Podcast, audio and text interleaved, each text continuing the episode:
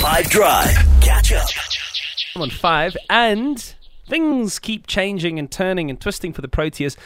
There are going to be more changes. Bash is leaving and etc. But Jude, thought you go and take a look at some of the updates that are available. Yes, um, as Nick just said, Mark Boucher is stepping down as coach of the national team. That's after the T20 World Cup, as he's taking up a position as a coach at, uh, in the IPL.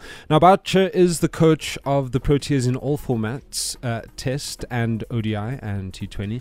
Uh, Cricket South Africa confirmed that they are considering splitting the coaching role. Enoch who is the CSA director of cricket, or CSA director rather, uh, he says they have candidates for the test squad and candidates for the white ball squads.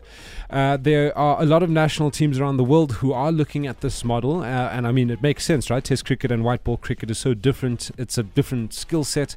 Uh, that is needed for all formats, but more so between tests and the white ball formats. Uh, some nations have already adopted this model. Uh, Gary Kirsten was suggesting this back in 2018, but that was for Bangladesh. But I feel like everybody should have listened back then. Maybe the scene would have been slightly different. Uh, but yeah, let's see where this all goes. Uh, if CSA will split the coaching roles, whether we will have an exclusive test coach. Uh, an exclusive white ball coach, um, like we do have captains. Also, with the captains, it's a different skill set that is needed. Uh, but yeah, that's what I have for you today. If this were a real bit of extra time, this is when the ref will blow the whistle because it's finished.